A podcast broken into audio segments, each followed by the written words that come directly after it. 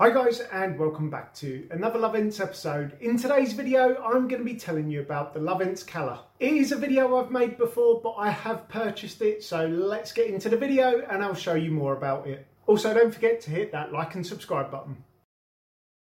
Hi guys, I'm UK Daz as always. And as I said at the start of the video, I am going to be telling you about the Lovense Calor. I am going to do a quick unboxing video to show you what's inside and then I'm going to go away, test it and review it. So enough waffling from me, let's show you what's inside the Lovense Calor box. To get things started, we're going to open the external packaging. As you can see, there is no external labels that suggest that it's from Lovense. Inside we have two boxes making sure that both toys are discreet. And we're going to be opening the one on the left hand side. If you want to see what the other toy is, then stick around to the end of the video. It's inside this brown box that we have our branded Lovense toy. With the plastic wrapper taken off, I'm going to show you what you get inside your Lovense box. And as you can see, the first thing you'll find is your Lovense Calor toy. If you take out the box located underneath your toy where it says Lovense, you'll find your charging cable. All Lovense toys have the same universal magnetic charging cable. So if you do need a Lovense charging cable at any time, you can use the one from another toy. Or you can find them on the Lovense website, and there is a link for that in the description below. And once plugged into a power source, all you need to do is stick it on. Before I show you how to use the Lovense Calor, I'm going to show you what else you get inside the box. Underneath the packaging, you'll get a user manual, a quick setup guide, and a storage bag to keep your Lovense Calor toy in.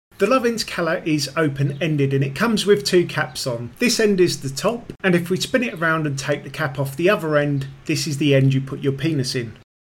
To turn on your toy, all you need to do is hold down the power button located under the charging port. Once switched on, it will flash with a red light. To make your toy vibrate, you will need to hold down the button located underneath the power button. The toy will vibrate once and you'll use both buttons to control the speed of the vibrations. The Lovense Calor has a manual compression action. There's a soft pad located on the outside of the toy, and if you give that a squeeze as you're masturbating, it will change the grip and feeling inside the toy.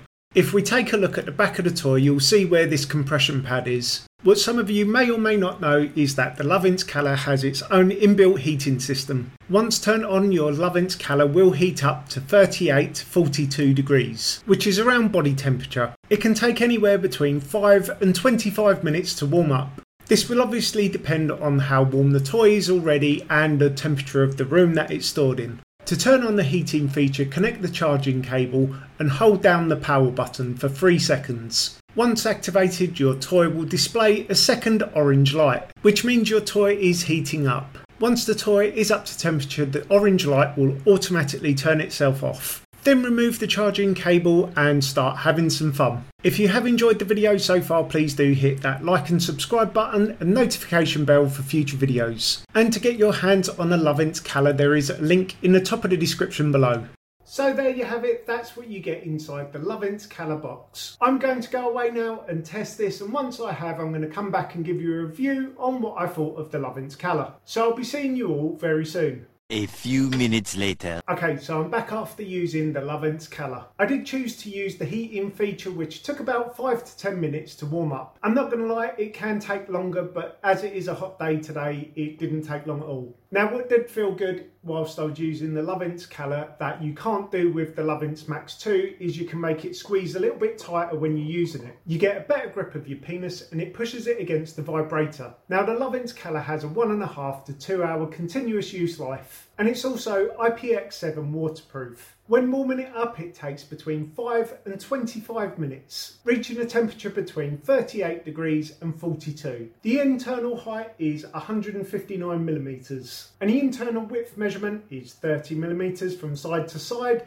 and to top to bottom is 45 millimeters. The next thing I'm going to be doing with this is testing it with the Lovense Diamo and I'll let you know how I get on with that in a future video. And in an upcoming video I will be syncing my Lovense Calor with my Lovense Max 2. With the sync function the more you move it the more the other toy reacts. And the Lovense Max 2 and the Lovense Calor both work with the sync feature. So make sure to hit that subscribe button for that video as well. If you do want to get your hands on the Lovense Calor there there is a link in the top of the description.